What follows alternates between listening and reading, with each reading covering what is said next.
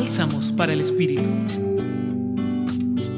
En el Evangelio de hoy, según San Mateo, capítulo 21, versículos 33 a 46, de manera muy sencilla se nos muestra cómo es el compromiso de Dios con su pueblo. Es una parábola que nos expresa una breve historia de Dios con su pueblo. Dios aparece en esta parábola como el fundador, el propietario de su pueblo elegido, de su viña, que encarga a unos responsables de su propiedad, los labradores. Un pueblo o una viña que periódicamente requiere de sus profetas a quien Dios llama sus servidores para dar respuestas nuevas a problemas nuevos. Profetas que con frecuencia no son comprendidos por esos labradores que están al frente de su viña.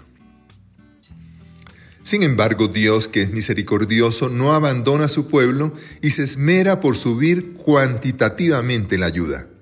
Envía servidores en mayor número, que ordinariamente también son incomprendidos.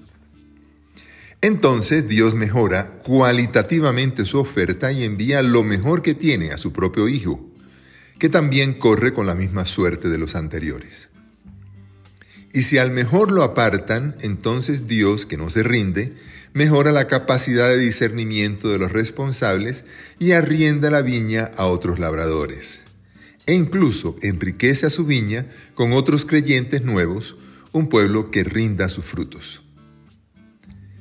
De entre el pueblo elegido, los pobres, humildes y sencillos son quienes comprenden mejor el proceder de Dios y el mensaje de sus siervos, a quienes les reconoce su vocación profética.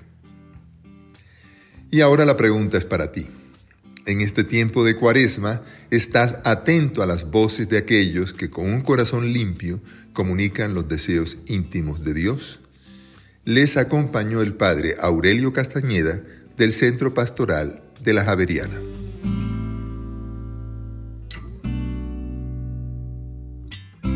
Escucha los bálsamos cada día entrando a la página web del Centro Pastoral y a javerianestereo.com.